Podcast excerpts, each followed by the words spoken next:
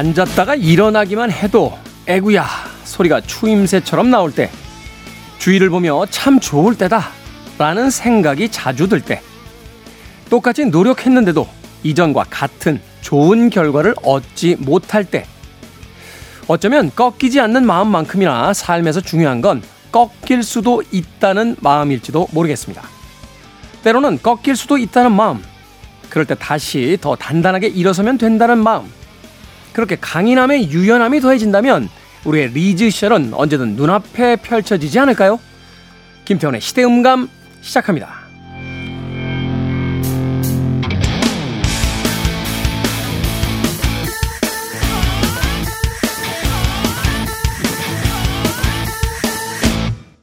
그래도 주말은 온다. 시대를 읽는 음악 감상의 시대음감 김태훈입니다. 한동안 꺾이지 않는 마음이라는 어, 이 문장이 굉장히 화제가 됐던 적이 있습니다.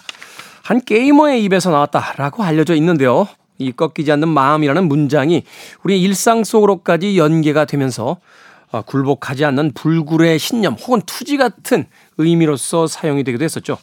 하지만 살다 보면요. 때로는 꺾일 수도 있다. 라는 마음을 갖는 것이 더 중요하지 않나 하는 생각도 해보게 됩니다. 무리하거나 혹은 안 되는 것을 부잡고 있기보다는 그래, 이 길은 나의 길이 아닌 것 같아. 아니야, 이번에는 내가 실패했어. 라고 깨끗하게 승복을 하거나 혹은 다른 길을 모색하는 그 여유 있는 마음이 우리의 삶을 조금은 평화롭게 만들 수도 있겠다는 생각을 해보게 됩니다. 42.195km를 달리는 마라톤처럼 끝까지 완주하겠다는 굳은 마음도 필요합니다만 중간에서 컨디션을 잃고 어, 말하자면 자신의 상황이 완주를 이야기할 수 없을 때 깨끗이 승복하고 물러설 수 있는 그 유연함도 우리의 삶에 많은 평화를 가져오지 않을까 하는 생각 해봤습니다. 자, 김태훈의 시대 음감, 시대 이슈들을 새로운 시선과 음악으로 풀어봅니다. 토요일과 일요일, 일라디오에서는 낮 2시 5분, 밤 10시 5분, 하루에 두 번 방송이 되고요. 한민족 방송에서는 낮 1시 10분 방송이 됩니다. 팟캐스트로는 언제 어디서든 함께 하실 수 있습니다. 자, 샤데이의 음악 듣습니다. Smooth Operator.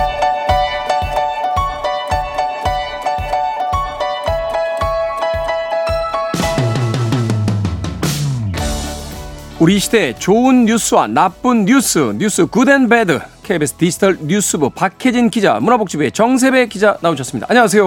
네, 안녕하세요. 자, 오늘 어떤 뉴스 만나봅니까? 어, bad news를 먼저 소개를 해드릴게요. 네. 방송 통해서 아마 이분 이야기 좀 보신 분이 아마 있을 음. 거예요. 예. 이게 미국 이름 먼저 설명을 드리면 애덤 크랩서라는 분이고 애덤 크랩서 한국 계세요. 한국 네. 계시고 이제 한국 이름은 이제 신송혁 씨인데 이것도 나중에 좀 설명을 좀 드릴게요. 이분이 세 살 때 이제 입양이 됐어요 미국으로. 네. 그래서 미국 양부모가 이분을 입양을 해가셨는데 근데 문제는 이 양부모가 이제 줄곧 이 신 씨를 계속 학대를 했죠. 그래서 이제 6년 만에 파양이 됐고 이후에 이제 두 번째 양부모의 이제 품으로 들어갔는데 문제는 두 번째 양부모도 이제 이분을 학대해서 이분이 이제 16살 어떤 때는 이제 12살이라는 얘기도 있고 되게 어린 나이에 결국 이제 집에서 나, 나오게 됐어요. 어. 근데 알고 보니까 이 양부모 이제 두 번의 양부모가 이제 있었는데 두 양부모 모두 시민권을 신청을 안 한 거예요. 쉽게 말하면 이제 시민권이 없는 상태로 이제 집에서 쫓겨난 거잖아요. 예. 네. 그럼 이제 영주권자 신분으로 계속 살았는데 네. 이후에 이제 경범죄로 이제 경찰에 검거돼서 이제 추방 대상이 된 거예요. 왜냐하면 시민권이 없는 상태에서 경범죄 전력이 있으니까 아, 영주권자는 네. 범죄를 저지르면 이제 추방 근데 이 경범죄라는 게 좀 미리 설명을 드리면 어떤 저희가 생각하는 그런 범죄가 아니라 그 두 번째 양부모의 집에 이제 나중에 들어간 거예요. 왜냐하면 이제 성경이랑 인형책을 챙겨 나오려고 자기 걸 가지고 밖에 살다가 음. 근데 이제 두 번째 양부모가 주거 침입으로 신고를 한 거죠. 아. 그래서 이제 전과 기록이 남은 거고 실질적으로 어떤 범죄를 저질렀다고 보긴 어려운데 어쨌든 형사적으로 그런 기록이 있으니까 추방 네. 대상이 됐고 그래서 이게 2016년에 이분 사례가 좀 알려져서 사실 2014년에도 이제 방, 미국 현지 방송에서 좀 조명을 했었는데 그때 이제 한 여덟 달 동안 이제 미국의 이제 불법 이민자 수용 시설에 구금된 상태로 있다가 추방 취소를 신청을 하셨는데 이게 안 받아들여졌어요 미국에서 그래가지고 결국 이제 한국으로 올 수밖에 없었는데 문제는 이때 이미 결혼을 하셔가지고 자녀도 셋이나 둔 상태였거든요. 아이고야. 아, 그럼 가족을 빼고. 그렇죠. 생이별 할 수밖에 없죠. 어. 이분이 이제 미국에서 추방이 된 거예요. 아니 그리고 세 살에 입양이 됐으면 한국말을 못 배웠을 거 아니에요. 그게 또 심각하죠. 한국에 오셔도 이제 생활할 아, 수가 그러네요. 없는 거예요. 외모는 완전 한국인이지만 한국에 오시면 하실 수 있는 게 없는 거예요. 일단 언어 자체가 안 통하니까. 예. 영어 하나도 못 하시는 분이 미국에 갔다고 생각하시면 돼요. 예. 이게 단순하게 외국어의 문제 아니라 이제 네. 문학과 완전히 다르죠. 다르죠. 네. 사실 한국 문화나 한국어나 이런 거가 전혀 이제 어떻게 보면 체득이 안 되신 상태로 추방이 네. 되신 거죠. 그냥 완전 미국인이신 거죠, 사실. 음. 뭐. 근데 이분이 이제 그래서 이제 입양을 당시에 아주 어린 나이에 이제 주관했던 곳이 이제 잘 아시는 홀트 아동복지회예요. 국내에서 네. 가장 큰 입양 담당하는 기관인데 이 홀트랑 국가를 상대로 손해배상 소송을 내셨는데 이번에 이제 홀트가 신 씨에게 1억 원을 지급하라 이런 판결이 내려졌습니다. 음. 사실 이제 정부와 홀트에 각각 소송을 냈다고 말씀드렸는데 왜냐하면 이제 이게 홀트가 이제 이분이 이게 결국 한국 오셔가지고 생모를 다시 만나셨어요. 만났는데 이 생모가 있는 상태인데도 이런 거를 기재를 안 하고 고아라고 이렇게 약간 아, 홀트가 그렇게. 서류를 그렇게 만들어서 아. 입양을 보냈고 아, 문제 이제 어쨌든 입양 수수료를 홀트가 받잖아요. 근데 그럼 입양 보낸 아동이 최소한 그 나라에서 시민권 등록은 됐는지 요런 기본적인 확인 의무를 해야 되는지 안 했고 그 이후에 전혀 관리를 하지 않았기 때문에 결국 이신 씨가 좀 이런 기구한 삶을 살 수밖에 없었다. 음. 이런 판결인데 사실 그 지난 세월이나 지금 처하신 걸 생각하면 1억 좀 작게 느껴지죠. 아 1억 가지고 이게 이, 이 지나간 인생이 이게 보상이 됩니까 이게? 근데 사실 또 좀 이제 이분 입장에서는 좀 억울한 게 이제 국가를 상대로 냈는데 그건 인정이 안 됐어요. 예. 네. 그리고 음. 지금 신 씨 같은 경우에는 한국에 없고 멕시코에 머물고 계신데 왜냐하면 최대한 미국이랑 가까운 곳에 음. 자녀들을 음. 좀 예, 그렇죠 그렇죠 자녀들과 가까이 있기 위해서 그래서 결국 이제 한국에서 이제 변호사님께서 이제 소송 대리인으로서 이제 하셨는데 이게 홀트의 책임 인정된 건 너무 당연하지만 어떻게 보면 이제 국가 책임이 인정되지 않은 왜냐면 어쨌든 해외 입양 그리고 이걸 이제 국가 관리 감독할 책임 같은 거 이런 게 좀 인정되지 않은 건데 아니 근데 그건 말이 안 되잖아요 우리가 뭐 상품 수출을 할 때도 국가 검수를 그렇죠. 하듯이. 네. 아이들을 외국에다 음. 입양을 보내는데 우리가 그 해외여행 갔다 돌아올 때만 해도 네. 거쳐야 되는 그 이 여러 절차들이 이, 있는데 입국 절차들이 얼마나 복잡하고 네네. 출국 절차가 얼마나 복잡해요. 근데 아이들을 입양 보내는데 음. 이렇게 책임을 안진 거를 국가 책임이 없다라는 건 좀 말이 안 되는 거예요. 그래서 사실 판결 취지를 좀 봤었는데 그러니까 이제 당시의 어떤 제도 하에서 뭐 담당자나 담당 기관이 예를 들어서 해야 할 의무나 뭐 이런 것들이 있잖아요. 그런 것들 좀 일부러 좀 해, 제대로 하지 않았거나 아니면 무시했거나 이런 게 있었으면 모를까 그런 부분은 인정되지 않았다. 이게 전반적인 제도나 당시 상황 자체가 미비했을지는 몰라도 이제 어떤 담당자나 담당 기관이 해야 할 일을 하지 않았던 건 없었 다는 취지였던 것 같아요. 사실 이제 이런 건 되게 예민한 문제인 게 이게 이제 인정이 되면은 이제 계속해서 비슷한 사례들에 대한 어떤 소송이 들어올 수 있기 때문에 국가 차원에서는 그렇죠. 네. 그런 것들을 또 생각을 한 것 같은데 사실 이렇게 같이 미국으로 네. 입양을 갔는데 이제 미국에서 지금 시민권 취득이 안 된 경우가 최소 만 명이 넘는다고 해요. 아. 현재 현재 기준으로 이게 예전에 제가 2016년에 봤을 때는 2만 명이 넘었었거든요. 예.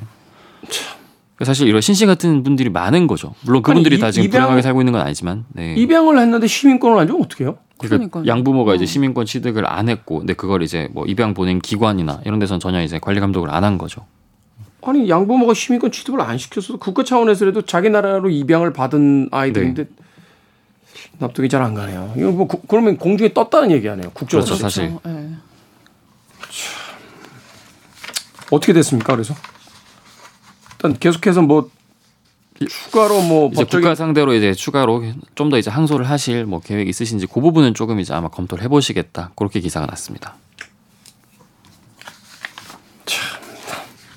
답답하네요, 진짜. 네, 배드뉴스 네, 정세배 기자 전해 주셨고요. 굿뉴스 박혜진 기자 어떤 뉴스입니까? 네, 너무 사실 무거운 얘기를 해가지고 네. 조금 이제 정보성을 알려드리려고 하는데 편의점 가보시면 유리벽에 불투명 시트지 혹시 붙어 있는 거 보셨을까요?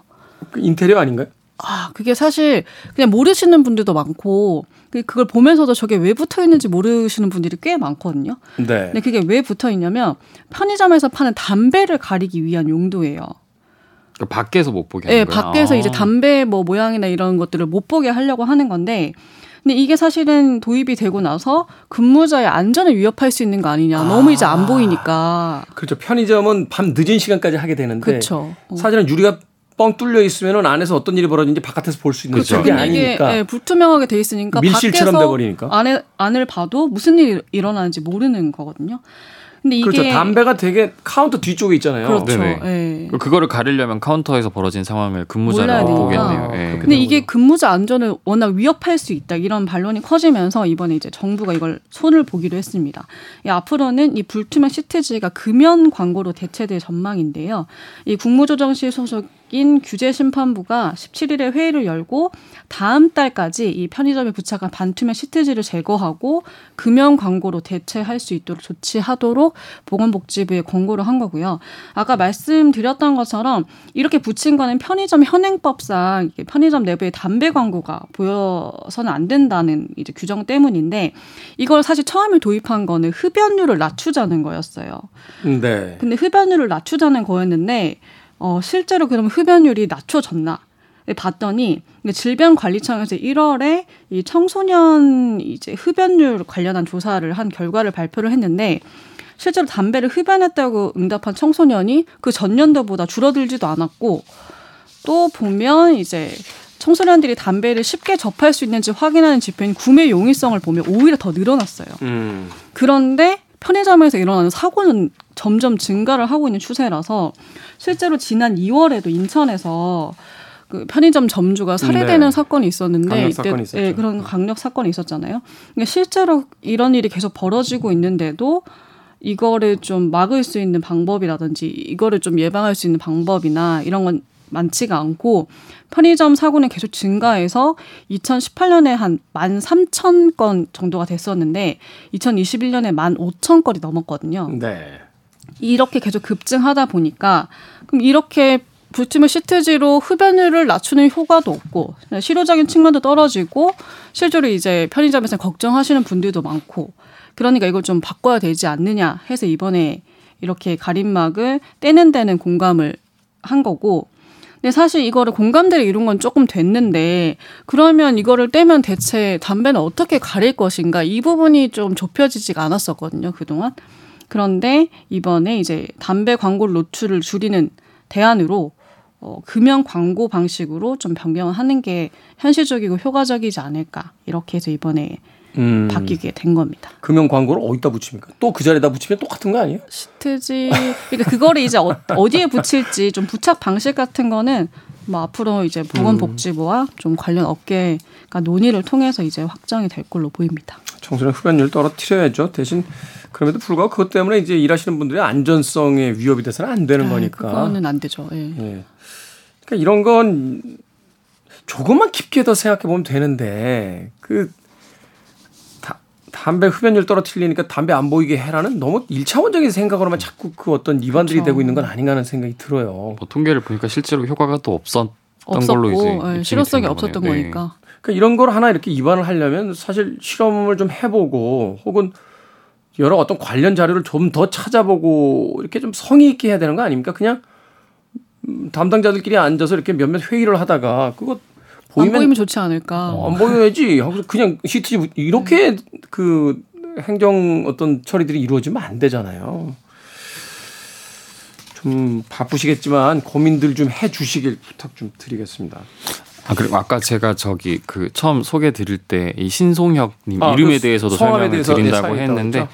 이게 이분의 원래 성함은 신성혁님이에요.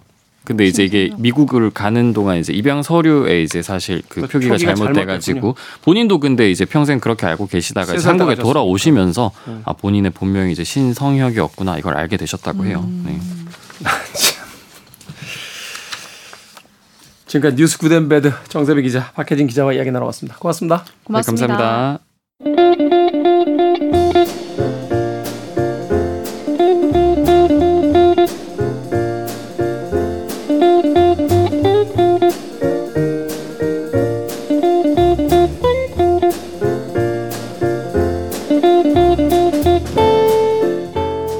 소설가 윌리엄 서머셋 모옴은 이렇게 말했습니다. 책 읽는 습관을 기르는 것은 인생의 모든 불행으로부터 스스로를 지킬 피난처를 만드는 것이다. 우리 시대의 책 이야기, 책은 북, 정현주 작가님, 생선 작가님 나오셨습니다. 안녕하세요. 네, 안녕하세요. 자, 서머셋 모험, 뭐, 대단한 작가죠. 어, 책 읽는 습관이 스스로를 지키는 피난처라고 아주 멋지게 이야기 했는데, 두 분에게 있어서 책 읽는 습관은 어떤 것일까요? 습관. 네, 습관. 그냥 버릇 같아요. 아, 잠깐만요. 그게 그거잖아. 습관이나 버릇이나. 아, 제가 아무래도 글 쓰는 작가다 보니까 한 번 다른 사람이 표현한 것은 동어 반복 방어 방 동어 반복. 을 하지 않습니다. 아니 그러니까 그 버릇이라고요. 그러니까 이제 뭐 적절한 예는 아닙니다만 네. 아, 궁둥이라고 그랬는데 엉덩이로 얘기한 거잖아요. 지금 그거 그거하고 뭐가 다르냐고요. 그러니까 습관이 뭐냐니까 버릇이죠라고 얘기하면 저 저보고 어떻게 진행을 하라는 거예요. 진행 잘 하시잖아요. 아 그리고 저는 이게 너무 이런 저희 코너 시작할 때 이렇게 유명 작가들이나 명사들이 책에 대해서 한 이야기들을 쭉 이렇게 쓰시자 인용하시잖아요. 네. 전 불편해요 그게. 왜 불편합니까? 아, 차, 책을 너무 우상화하는 것 같아요. 책을 우상화한다. 네. 작가들을 너무 신성화한다. 네, 그리고 뭔가 독서 좋잖아요. 근데 하나의 취향이고 습관이고 버릇이잖아요. 네. 다른 사람에게는 그게 아닐 수도 있잖아요. 그렇죠. 꼭 책을 읽는 것이 올바른 행위는 일 수도 있지만 아닐 수도 있잖아요. 그렇죠. 뭐 이렇게 책 많이 보고 엉뚱한 짓 하시는 분들 많으니까. 네. 네. 그러니까 공부 잘하는 사람들이 뭔가 사회 에 대해서 잘 모르는 경우도 있잖아요. 실제. 그러니까 책은 그냥 책인 것 같아요. 우리 책은 북이잖아요. 책은 북이다. 네. 네. 그렇게 작가나 어떤 그 작품을 신성시하면서 뭐 네. 누가 이렇게 말했습니다. 이렇게 얘기하는 건 굉장히 오래된 네. 아주 그 낡은 형태의 어떤 오프닝이다. 그렇죠. 그러니까 니체가 이런 얘기를 했어요. 매그를 좋아해? 그럼 날 버려. 어, 이런 이야기를 했거든요. 자기도 유명한 사람과 본인이 지금 인용하고 있는 거 아니에요? 네? 본인이 지금 니체를 인용하고 있는 거 아니에요? 자신의 생각을 말하세요. 철학책 그만 읽으세요. 네, 그래서 아 진짜 그렇네요. 아. 니 심지어는 본인이 낸 책 제가 뭐라 그러면 막 화내잖아요. 어? 음. 형이 뭘 책을 안다고 안다고 그다음에 네. 책에 대해서 막 떠드냐. 그렇지 네. 않습니까? 아, 그렇죠. 도 그러던데요. 네, 네. 아무튼 좀 서머셋 좀 불편했습니다. 네. 밑도 끝도 없이 갑자기. 네. 알겠습니다. 뭐 비슷한 얘기도 있어요. 네, 맹자의 이야기 중에 책에 있는 걸 다 믿으면 안 보느니만 못하다 뭐 이런 이야기도 있는데. 네. 그런 또 이런 이야기도 있잖아요. 세상에서 제일 무서운 사람은 단 한 권의 책을 읽는 사람이다. 제발 인용 좀 그만해 주세요. 자, 자 정현주 작가님에게 책을 읽는 습관이란 무엇일까요? 밥 먹기? 밥 먹기. 네. 아. 얼마 대답이 참시네요. 근데 진짜 정현주 작가님 은 밥 먹기가 맞는 것 같아요. 밥 먹으면서 읽어. 왜냐면 밥 먹으면서 읽거든요, 진짜. 항상 밥을 안 먹을 때도 읽는데 네. 밥을 먹을 때까지 읽는다. 이런 밥 먹기보다 더한 거잖아요. 네. 어, 그럼 밥 먹는 건 뭐예요? 그럼 그냥 책 읽는 거? 뭐 이렇게 얘기할 수 있을 정도로. 음. 어, 대단하네요. 이것도 뭔가 좀 우상합니다. 아니 밥을 항상 혼자 먹다 보니까. 아, 저도 혼자 먹고 항상 네. 책 읽으면서 먹는데요. 그냥 네. 책은 티내는 거 아닌 것 같아요. 티내는 게 아니다. 책 읽는다 이렇게. 네, 그냥 책은 읽는 거지. 근데 자기는 왜 SNS에 그렇게 올려요? 책 읽는 거를. 누구보다 SNS에 내가 갔던 여행지, 내가 본 영화, 네. 내가 읽는 책, 책. 뭐 이런 거 많이 인터넷 방송도 굉장히 많이 시도하고. 아 저는 좀 보여주고 싶은 마음도 있지만 그 책에 나오는 제목들로 인해서 내가 하고 싶은 이야기를 대신 전하는 경우도 있어요. 인용이네요. 그렇죠. 세상에서 인용이 참 중요하네요. 네. 자, 이런 아, 자신을 과시하고 싶어 하고 드러내고 싶어 하고 근데 인용하고 싶어 하는 우리 생선 작가, 생선 작가의 오늘 선택은 어떤 책인지 잠시 후에 만나보도록 하겠습니다. 네. 자, 우리 시대의 책 이야기 책은북 토요일은 책을 읽는 시간이죠. 아, 두 분이 한 권씩 릴레이로 책을 이어서 소개해 주실 겁니다. 자, 이번 주 생선 작가님이 본인을 드러내기 위해서 가져오신 책 어떤 책입니까? 아, 꼭 그러려고 했던 건 아니고요. 네. 제가 요즘에 이제 책을 읽다 보니까 점점 두꺼운 책들이 많아지더라고요. 네. 길도 길어지, 길어지고. 그래서 다시 좀 처음으로 돌아가자라고 해서 단편을 많이 읽고 있거든요. 단편? 네. 사실 뭐, 그 에드가 앨런 포 같은 작가는 단편만 썼잖아요. 장편은 의미가 없다. 뭐 이렇게 이렇게 이야기했던 네. 걸 저도 기억을 하는데. 네. 그래서 뭐 제가 체홉부터 존 치버 이런 단편 유명한 작가들의 책을 읽다가 좀 오래되신 분들이잖아요. 동시대성이 없더라고요, 저에게. 그래서 음. 그나마 제가 제일 좋아하는 단편 작가는 레이먼드 카버라는 작가가 있거든요. 하드보일드의 또 왕이기도 하죠. 그건 레이먼드 챈들러. 아 죄송해요. 저도 맨날 헷갈리는데 죄송해요. 레이몬드 챈들러라는 작가가 있고 카버라는 그러네요. 작가가 있는데 레이몬드 카버는 단편을 많이 쓰시는 분인데 이분은 영화도 영화 뭐라고 하죠? 시나리오도 좀 쓰셨던 것 같아요. 헐리우드인가 뭐 그 LA 쪽으로 이주해가지고 글쓰기 하고 이러지 않으셨어요? 네, 그리고 글쓰기 강의도 많이 하시고 시집도 음. 내셨어요. 근데 제가 오늘 소개할 책은 좀 제목이 그다지 마음에 들진 않는데 제목은 사랑을 말할 때 우리가 이야기하는 것 이라는 음. 제목으로 해가지고 이제 단편이 쫙 있거든요. 약간 제목이 그 무라카미 하루키가 약간 패러디한 듯한 달리기를 말할 때 내가 하고 싶은 이. 어 맞다. 네, 마라톤 얘기의 제목이 그렇게 썼었잖아요. 네, 그리고 네. 실제로 그 무라카미 하루키의 그런 에세이 같은 거 읽어보면 자신이 좋아하고 영향받은 작가들에 대한 이야기가 나오는데요. 레이먼드 챈들러 아까 전에 말씀하셨던 네. 그 하드보일드 소설의 대가 챈들러도 많이 인용하지만 레이먼드 카버도 많이 인용 인용하거든요. 그렇죠. 뭐 헤밍웨이, 피츠제럴드, 레이먼드 카버, 레이먼드 챈들러 이런 작가들 많이 인용하죠. 예. 네, 근데 레이먼드 카버가 좀 대단한 게 뭐냐면 진짜 일상의 언어로 우리들의 이야기를 쓰는데 이분의 단편은 이렇게 한 장면을 딱 잡아서 그 안에서 이야기를 뽑아내요. 음. 그래서 어렵지 않고 쉽게 읽을 수 있는데 예를 들어서 커피에 대한 이야기를 하면 책을 읽는데 커피 냄새가 나고 빵을 굽는 냄새, 빵을 굽는 이야기면 빵 굽는 냄새가 나요 책에서. 정말로 이제 타고난 어떤 소설적 묘사를 통해서 이제 그런 것들을 네. 보여준다는 건데 네. 설명을 좀 해주시죠. 설명했잖아요. 아니 그러니까 그걸 어, 어 떤 어떤 무죠 인용을 좀 해달라는 얘기죠. 아, 인용, 인용 좋아하시잖아요. 아 인용이요. 아 책은 제가 오늘 가져온 책은 사실은 제가 이분 소설집 중에서 제발 조용히 좀 해줘 해요라는 책을 좀 소개하고 싶었거든요. 네. 근데 제가 집에 있는 줄 알았더니 집에 안 보이더라고요. 음. 그래서 제가 가져온 책이 사랑을 말할 때 우리가 이야기하는 것인데 잠깐 잠깐 그러니까 집에 집에 그 책이 없어서 그냥 있는 책 소개해 주시는 거예요. 아, 왜냐면 여기 올 때 책은 가지고 나와야 되잖아요. 저한테 그래서. 말씀하세요. 네? 저한테 말씀. 아니 옆에 네. 서점 하시는 대표님이 계신데. 저희 집에 있어요. 네.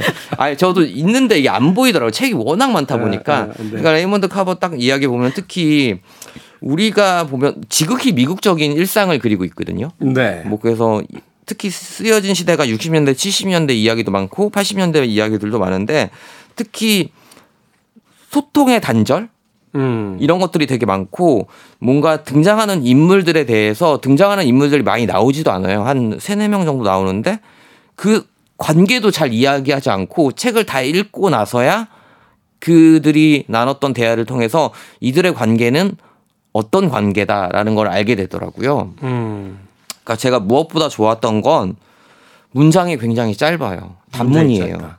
그래서 무라카미 하루키 같은 작가가 이제 자기의 글쓰기에 관해서 이제 영향받은 작가들 얘기할 때 가장 많이 등장하는 게 카버도 많이 등장하거든요. 무라카미 하루키 영어로 처음에 일단 단편을 쓴다는 거 아니에요? 네, 맞아요. 문장이 짧게 정리하기 위해서. 그러니까 우리나라나 일본이나 그 문법이 비슷하잖아요. 항상 주어가 먼저 오고 동사가 맨 마지막에 오는 경우가 되게 네. 많은데 특히 영어 같은 경우는 동사가 늘 주어 다음에 오, 앞에 오잖아요. 그러다 보니까 영어식 번역 글쓰기라고 하고 하는 게 있는데 항상 저도 이제 그 이런 작가들의 영향을 많이 받아서 그런지 초기에 이 작가들이 이제 라이몬드 카버들의 작가의 책이 번역됐을 때만 해도 우리나라의 전문 번역가들이 좀 그렇게 많지는 않았던 것 같아요. 초기에. 예. 네. 그래서 뭐 새로운 판형도 되게 많은데 초창기 판형을 읽어보면 문장이 되게 어색해요. 음. 그러니까 나는 갔다 학교에 이런 식으로 되는 거예요. 그 예전에 우리 도치법이라고 배우지 않았습니까? 아 그걸 도치법이라고 합니까? 예 아무튼 이런 식으로 하는데 도치법이군요. 예. 그래서 저도 이제 그렇게 해서 항상 동사를 앞에 쓰는 경우가 있는데 글을 사람 글을 쓰는 그런 작가들도 그렇고 준비하는 작가들도 그렇고 저도 그렇고 읽을 읽을 때는 딱딱 거슬려요. 동사가 너무 앞에 오니까. 음. 근데 이제 이 분의 책을 딱 읽어보면 번역 된 책을 글을 읽어보면 그래서 동사가 먼저 나와서 그런지 항상 동사가 먼저 나오면 뒤에 설명이 들어가잖아요. 그 행동에 대한. 네. 그래서 뭔가 더 강조하는 그런 느낌도 들어서 도치법이 원래 강조할 때 쓰는 거잖아요. 우리나라 그게 국어에도 그런 게 있었다는 거죠? 있습니다. 있어요. 아, 사라지지 않았어요. 지금도 있어요. 아 제가 경영 학부를 나와서 네. 그런데 어, 그런 게 있었고 도치법을 썼네요. 네. 어, 그런 건 좀 방송하기 전에 알려주시지. 네. 그래서 제가 이제 근데 이제 사실은 그게 일상적인 방법은 아니거든요. 네. 긴 문장이라든지 그 아주 긴 글 중에 어떤 어떤 한 구절을 이렇게 쓰는 것이지 네. 아예 영어처럼 문법적으로 그렇게 계속 쓰게 돼 있는 건 아니니까. 네. 그래서 읽어보시면 알겠지만 좀 거슬린 처음에는 거슬려요. 음. 근데 거슬릴 때쯤 되면 그 단편이 끝나 있어요. 음. 그게 계속 반복되다 보면 익숙해지고 그 맛이 있어요. 그 음, 음. 문체의 맛이 있는데 레이먼드 카버식의 어떤 글쓰기의 문장의 맛이 있다. 네. 근데 제가 이제 이거 준비하면서 레이먼드 카버 우리나라에 나온 책들도 꽤 많은데 예전보다 많아졌어요. 예전만 해도 뭐 제발 조용히 좀 해요랑 그다음에 뭐 사랑을 오늘 소개하는 사랑을 말할 때 우리가 이야기하는 것, 그다음 대성당 이 세 종류 정도 나왔었는데 네. 다른 단편들도 많이 번역이 됐고요. 그 중에서 제일 유명한 게 이제 쇼컷이라는 단편이 있는데 쇼컷. 이건 영화로도 이제 제작이 됐었죠. 알트만 감독인가 막 그랬던 것 같아요. 로버트 알트만. 네, 그리고 유명한 뮤지션들도 많이, 많이 등장하고 나오고. 했는데 저는 쇼컷보다는 제발 조용히 좀 해요랑 대성당을 좀 추천해 드립니다. 대성당도 대표작이잖아요. 네. 카버의. 그 대성당 같은 경우는 김현수 작가가 세상의 끝 여자친구에서 오마주를 했죠. 음. 그래서 그 정도로 했고 심지어는 김현수 작가가 너무 좋아해서 이분 책 번역 많이 했어요. 음.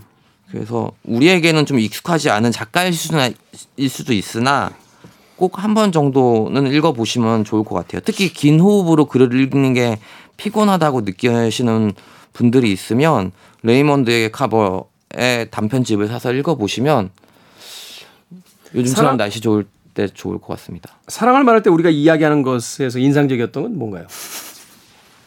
어, 인상적인 부분요. 네.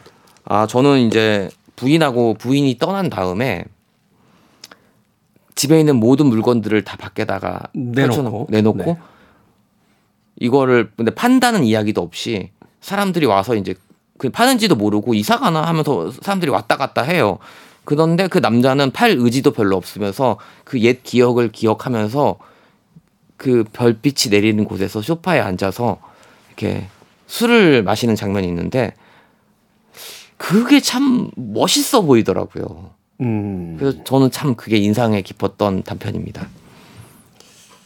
오늘따라 자꾸 이렇게 음? 내용을 이용 이야기하라고 하시니까 네. 책 이야기를 하니까 네. 그 장면 굉장히 인상적이죠. 네. 네.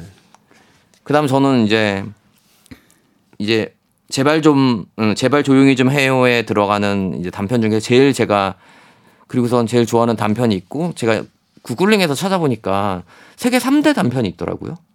그런 건 그런 건 누가 좋아하는 겁니까? 아 모르겠어요. 그러니까 구글 찾아보니까 세계 단편에 그 레이먼드 카버의 그 단편이 있, 더라고 조용한 아침이라는 그런 네. 단편이 들어갔는데 그래서 제가 이게 또 제발 조용히 좀 해요에 들어가는 단편인데 빵집에 관련된 이야기예요. 하, 근데 그거는 마음이 이렇게 지금 스포하는 것 같아서 얘기는 안 말씀은 안 드리는 건데 읽었습니다, 여러분. 딱 읽고 있으면 딱 그게 딱 끝나서 장을 딱 넘겼을 때 그 아침에 프랑스 파리 가보셨나요? 파리에 가보면 온통 도시에서 바게트 냄새가 나거든요. 냄새 나죠 아침에. 네. 그 느낌을 딱 받았어요. 그렇죠. 아침 아, 되면 그 진짜 잘 쓴다 글 이렇게 네. 생각했죠. 빵집하고 그 과일 가게 음식 재료 음. 가게 사람들 쭉 줄 서 있죠. 출근 시간 전인데도 불구하고. 네. 알겠습니다. 아, 이런 게 이제 인상 비평이죠. 예, 네. 내용은 하나 건드리지 않고 네. 본인의 인상만 네. 가지고 이제 이 레머드 카버의 예, 아주 많은 단편들을 음. 간결한 그의 문장처럼 정리를 해주셨습니다. 음. 자, 아, 생선 작가 이어서 정현주 작가님은 어떤 책 소개해 주시겠습니까? 네, 저는 2023년 이상문학상 대상 수상작. 저는 단편이라고 그래가지고 단편 네. 한, 하나만 이야기하는 줄 알았어요 오늘 네. 주제가 단편이라고 뭐, 왔더라고요. 그래서 뭐, 단편. 원래 그런 건 줄 알았는데 저도 네. 네 그냥 뭐 원래 뭐 자유로운 분이잖아요 우리 생선 네. 작가는. 네. 그래서 어, 이상문학상은 이제 오래됐더라고요. 생선 작가님 나이만큼 됐더라고요. 77년에 1회였고요. 아, 올해가 그래요. 이제 46회인데요. 46회 대상 수상작 최진영 작가의 Home Sweet Home 얘기하려고 가지고 왔어요. 아, 최진영 작가의 Home Sweet Home. 네. 네. Home Sweet Home 하면 노래 있잖아요. 이 머틀리 크루의 유명한 노래죠. 네, 네. 그 노래를 떠올리시면서 읽으시면 좋고 음. 저는 이제 생선 작가가 단편 하나 얘기할 줄 알고 단편 소설을 재밌게 읽는 저만의 방법 이라고 할까요? 그래서 네. 약간 의미형들을 좀 잡아서 구조를 잡아가면서 읽으면은 더 재미있거든요. 약간 그 신앙송 하듯이 이렇게. 네네. 네. 그래서 이렇게 중요한 키워드들을 놓고 거기에 해당하는 문장들을 저는 이렇게 따로 적어요. 음. 그래서 이 홈스위트홈 같은 경우는 이제 집과 시간, 미래, 기억, 죽음, 사랑 이런 이제 의미형들을 제가 나눠봤는데 이 홈스위트홈은 주인공이 여성이고요. 젊은 여성인데 암에 걸렸어요. 네. 암에 1차 걸렸다, 2차 걸렸다. 지금 3차 재발의 확률이 30% 정도 되는 상황에서 쓴 글이에요. 그러니까 얘기 이야기하고 있어요. 화자가. 이분은 어, 처음 질문이 이걸 시작해요. 우리는 미래를 기억할 수 있을까? 음, 문법적으로는 약간 비문이군요. 네. 미래를 기억할 수 있을까요? 아, 내용적으로는 네. 비문이죠. 어. 할 수 있을까요? 어떨까요? 미래를 기억하게 되면 이미 미래가 아니니까. 이미 미래가 아니다. 아. 이분은 어 집이 이제 홈스위트 홈이니까 집이 굉장히 중요한 키워드일 거 아니에요. 네. 집이 17개의 집에서 살아봤어요, 지금까지. 아직 이사 다니면서. 응, 젊은데. 그런데 기억하는 집은 20개예요. 어떻게 그런 일이 벌어지죠? 네. 자기가 태어나기 전에 엄마 아빠가 살던 집을 정확하게 기억해요. 어. 주인공이? 네. 그래서 엄마 이런 집에 이런 집을 봤어. 이런 집에 우리 살았나? 그랬더니 엄마가 너무 너무 놀라는 거예요. 음. 너 태어나기 전에 집을 어떻게 상세하게 기억하냐. 아. 그리고 또 어떤 집을 지나갔는데 또 어떤 집을 지나가다 어 나 이 집 기억나 이러면서 또 막 얘기를 하는 거예요. 엄마가 어, 그, 그것도 옛날에 살았는데 너는 기억할 수 없는 집인데 음. 심지어 그 집은 허물어진 집이에요. 음. 새로 지었어요. 그러니까 아. 그 집에 얘가 가볼 수도 조차도 없었는데 그 집을 기억하는 거예요. 그게 이제 19개의 집을 기억하잖아요. 네. 나머지 한 개가 남았잖아요. 네. 그한 개의 집은 미래의 집이에요. 오. 음.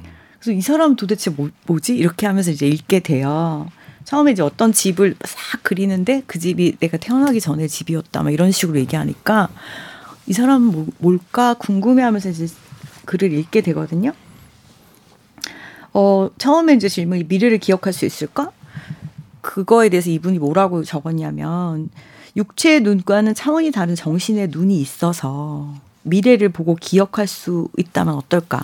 음. 이런 거예요. 그래서 우리가 시간이 이렇게 한 방향으로 흐른다라고 요즘에 소설들에 많이 나오는 주제예요. 시간에 대해서 생각할 때 지난번에도 한번 이토록 평범한 미래 소개해 드릴 때 네. 시간을 거꾸로 사는 이야기 한번 해 드렸잖아요. 그 뭐 테라스 창에 그 원작이었나요? 테드창. 그 테드창. 네, 네. 오늘 이름이 여러 번 틀리는군요. 네, 테드창의 원작에서도 그런 이야기 나오죠. 이 외계인들의 언어가 이제 원으로 돼 있잖아요. 네, 네, 네. 그래서 시간이 저 순환성에 대한 걸 이야기해 주는데. 그렇죠. Contact의 원작이었던. 그 시간은 없다라는 개념과 시간은 원형이다라는 개념과 시간은 평행 우주처럼 흐른다라는 개념과 그 시간에 대해서 굉장히 다양한 이제 개념들이 나오면서 네. 그것이 이제 소설에도 많이 반영이 되고 있고 근데 요 근래에도 이제 미래에 대한 이야기들이 많이 나오는데요. 어, 이 책에서는 시간은 발산하는 것이면 어떻겠냐라는 질문을 해요. 시간을 발산한다. 음, 시간은 발산된 것이다. 음. 그러니까 시간이라는 것이 이분이 이제 이 화자가 얘기하기는 책장을 넘기듯이 왼쪽에서 오른쪽으로 현재에서 미래로만 흐르는 것일까? 시간이라는 것은 인간의 언어이고 측정 도구이고 약속일 뿐이지 실제로는 그렇지 않을 수도 있어. 시간은 팍 터지듯이 발산되는 것일 수도 있어. 음. 그러니까 과거도 저기 있고 미래도 저기 있고 현재도 여기 있는데 분산되어 있다는 거예요. 한 공간에 존재하지만 여기저기 떨어져 있을 뿐이다. 네, 그래서 출 그 시간에서 제일 중요한 거 인간에게 중요한 건 출생과 죽음이잖아요. 그렇죠. 출생과 죽음은 또 하나의 선 위에 있는 것일까? 음. 그런 질문을 해요. 만약에 우리가 물 있잖아요. 얼음이 됐다가 수증기가 됐잖아요. 하지만 본질은 바뀌지 않잖아요. 그렇죠. 그걸 물의 죽음이라고 부르질 않죠. 네. 혹시 인간은 그럴 수 없나? 음. 이런 질문을 하는 거예요. 근데 어렵게 쓰여지진 않았어요. 막 이렇게 테드창처럼 막 그런 건 아니고요. 음. 굉장히 소박하게 쓰시고 최진영 작가도 단문을 굉장히 잘 구사해요. 굉장히 문장 깔끔하고 쭉쭉쭉쭉 읽히는데 읽고 나면 아까 생선 작가 얘기한 것처럼 어 뭐가 묵직하게 남는데 근데 음. 그게 묵직이 너무 무거운 묵직이 아니라 산뜻한 묵직함이라고 해야 되나? 뭔가 기분 좋은 그 새로운 인식 같은 것들이 이제 딱 남는 네. 아, 이런 어떤 묵직함이군요. 네. 어. 그리고 읽힐 때는 참 잔잔하고 슬픈 이야기인데 마냥 또 슬프지는 않은 아주 좋은 무게감을 가졌다고 하면 될 것 같아요. 제가 되게 좋아하는 작가거든요. 네. 음. 이 문장을 짧게 쓰고 이제 가볍게 쓴다라는 게 내용상으로 가벼워지는 게 아니잖아요. 사실은 어, 너무 독자들을 어떤 작가의 감정 상태로 같이 끌고 들어간다거나 혹은 음. 뭔가를 강요하는 게 아니라 네. 그죠? 어, 조금 거리를 둔 채 그 냉정한 어떤 담담한 묘사를 통해서 오히려 그걸 더 상상하게 하고 독자로 하여금 더 많이 생각하게 만드는 건데 네. 그런 입장 어, 문장을 이제 쓰는 작가다. 네. 주진영 작가. 네, 질척임이 별로 없어요. 음, 질척여야 되는 상황에서도 질척임이 없다고 해야 음. 되나? 그래서 죽음 다음이 있다면 그것은 시간에서 해방된 무엇이 아닐까? 라는 어. 질문을 던져요. 근데 이게 뭐 이렇게 무겁지 않고 이분이 이제 두 번이나 암에 걸렸으니까 네. 3차는 이제 30%다라고 얘기하는데 그러니까 다른 사람들 70%의 희망을 보잖아요. 근데 이 사람은 30%의 절망을 봐요. 30%의 절망 안에는 70%의 희망의 죽음이 들어있다라고 말을 하거든요. 음. 그래서 결정을 해요. 나는 이제 치료 안 할 거야. 한 번 더 재발하면 나는 그냥 죽을 거야. 이렇게 결정을 많이들 요즘 그런 식의 선택들을 하잖아요. 그러니까 사실은 이제 연장 치료보다는 삶의 질에 대한 부분들을 더 많이 고민하는 그런 시대가 됐다라고 이야기하더라고요. 네, 화학 치료가 이제 너무 힘드니까 항암 치료가 그렇게 힘들다고 하더라고요. 네, 네, 그런 시간을 쓰고 싶지 않다. 그래서 이제 이 사람에게 미래는 선택하는 것인 거예요. 그래서 나는 선택하고 싶었다 나의 미래를. 그래서 나의 하루하루를 살고 싶다는 생각이 아니라 그러니까 항암을 하는 동안 살고 싶다, 살아야 한다 어떤 경기처럼 그렇게 가잖아요. 그렇게 아니고 그냥 나는 살아있다는 감각에 충실하면서 미래를 맞이하고 선택하고 싶다라고 얘기를 해요. 그리고 맨 처음에 질문이 이게 있어요. 여기 중요한 것 중에 기억이라는 게 있거든요. 우리가 미래를 기억할 수 있을까의 그 기억. 기억이라는 게 우리가 어떤 것은 기억하고 어떤 것은 기억하지 않잖아요. 그렇게 사라져버리는 기억들에 담긴 순간들은 의미가 없는 것일까? 이런 음. 질문을 또 해요. 그래서 무슨 의미가 있나 하다가도 생각해 보자. 우리 그런 폭, 폭우의 빗방울 하나는 의미가 없나? 폭설의 눈송이 하나는 의미가 없나? 음. 해변의 모래알 하나는 의미가 없나? 우리는 그것들을 자세히 보지 않지만 그 하나가 존재하는 것과 존재하지 않는 것은 어떤 의미가 있을까? 이런 질문을 던지는데 요 질문만 딱 띄고 보면 되게 좀 무거워 보일 수도 있는데 전체적으로 이야기가 잔잔하고 풍경 속에서 그냥 흘러가다 음. 이런 문장들이 툭툭 나오거든요. 그러면서 남자친구가 있어요. 아직 결혼은 하지 않았는데 그 항암 과정을 같이 겪은 이 남자분한테 그림을 그려서 보여줘요. 집의 그림을. 음. 우리는 이런 집에 살아. 그리고 비 오는 날 여기 앉아서 부추전을 먹어. 저기 저 텃밭에서 부추를 잘라서 부추전을 만들었어. 그래요. 남자친구 물어봐요. 언제? 그러면 여자분이 미래의 어느 날. 그러면서 집을 이렇게 그려서 보여주면서 난 이 집에서 죽을 거야. 난 이 집에서 죽어. 근데 그렇게 죽어라고 말하는 순간 현재가 되게 느껴지는 거예요. 음. 내가 살아있다는 게 느껴지고. 그렇죠. 우리가 누군가의 장례식장에서 삶에 대한 어떤 그 감각을 회복하는 것처럼. 네. 그 남자친구 그럼 이 집은 어디 있어? 그러니까 이 여자분이 이제부터 우리가 찾아낼 거야라고 얘기를 해요. 그래서 미래로 이제 가는 거죠. 정말 찾아내요. 음. 비슷한 집을 찾아가지고 그 집을 개조하면서 하루하루를 살아가거든요. 근데 그 집에 보면은 되게 오래된 기억들이 낡은 집이어가지고 돈이 많지 않아요. 낡은 집이니까 막 스티커도 붙어 있고 뭐 어린아이가 살다 간 집이라서 방울 같은 거 있죠. 머리 방울 끈 이런 것들이 막 있고 그런 거 하나하나씩 이렇게 찾아내거든요. 그래서 그걸 모아놓고 생각해요. 여기에는 어떤 기억들이 담겨 있을까? 어떤 시간이 담겨 있을까? 이런 이야기들을 이제 하거든요. 그리고 저는 결국은 이 과정이 모두 이 사람한테는 죽어가는 과정이잖아요. 어떻게 보면 그리고 살 수도 있잖아요. 무조건 또 어떻게 어떠다 보면 살 수도 있고 어쩌다 보면 죽을 수도 있는데 여기서 그 얘기를 하거든요. 시간과 죽음 이런 건 아무 의미가 없다. 건강과 죽음도 아무 의미가 없다. 나는 건강했다.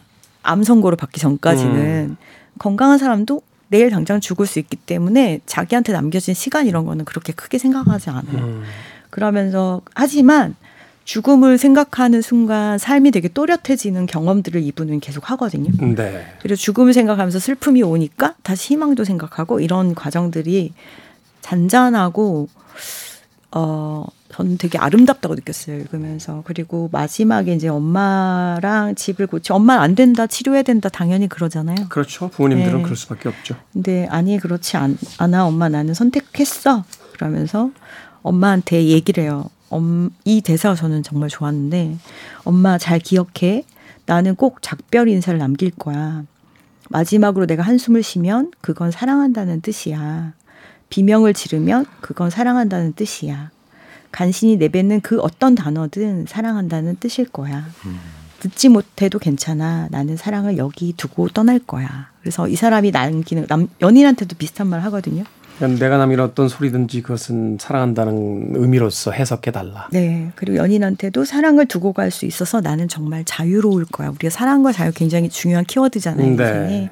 그래서 내가 너를 사랑했기 때문에 자유롭게 떠날 수 있다. 이런 이야기를 하면서 가볍게 떠나겠다라는 얘기를 해요. 그리고 맨 마지막에 하는 말이 그러니까 결국 이 그 하나, 빗방울 하나 같은 존재잖아요. 우리가 폭우 속에 되게 의미 있지 않나? 차이가 있다. 그것이 존재하는 것과 존재하지 않는 것 사이엔 차이가 있다. 물론 신은 뭐 그런 거에 관심 없겠지만 나는 그 작은 물방울로 살아가는 것이 의미가 있다라는 얘기를 해요. 그래서 결국에 봤을 때 이 집은 저는 그렇게 생각했어요. 우리가 전생이라고 하잖아요. 네. 생을 계속 거듭하면서 살아가는 이야기 같은 느낌이 들었는데 정말 저 읽으면서 이렇게 잘 쓸 수 있나? 이러면서 읽게 되는 음. 단편이었습니다. 그렇죠. 어, 무리 속의 하나로서 우리가 명명되는 게 아니라 각자 이제 개별적인 어떤 삶을 들여다 봤을 때 그 모든 것들이 다 의미가 있고 또 매 순간들이 의미가 있다는 거. 죽음이 있기에 삶이 또 그렇게 찬란할 수 있는 거니까 그렇죠. 어, 매 순간을 긍정하며 사는 그 삶에 대한 이야기 최진영의 홈 스위트 홈으로 읽어드렸습니다. 자 정현주 작가님과 생선 작가님은 내일 다시 만나서 또 다른 책 이야기 나눠보도록 하겠습니다. 두 분 고맙습니다. 네 고맙습니다. 감사합니다. 저도 끝 인사드립니다. 마침 어, 책 이야기하면서 노래가 나왔죠. 어, 머틀리 크루의 홈 스위트 홈. 오늘 끝곡으로 준비했습니다. 지금까지 시대음감의 김태훈이었습니다. 고맙습니다.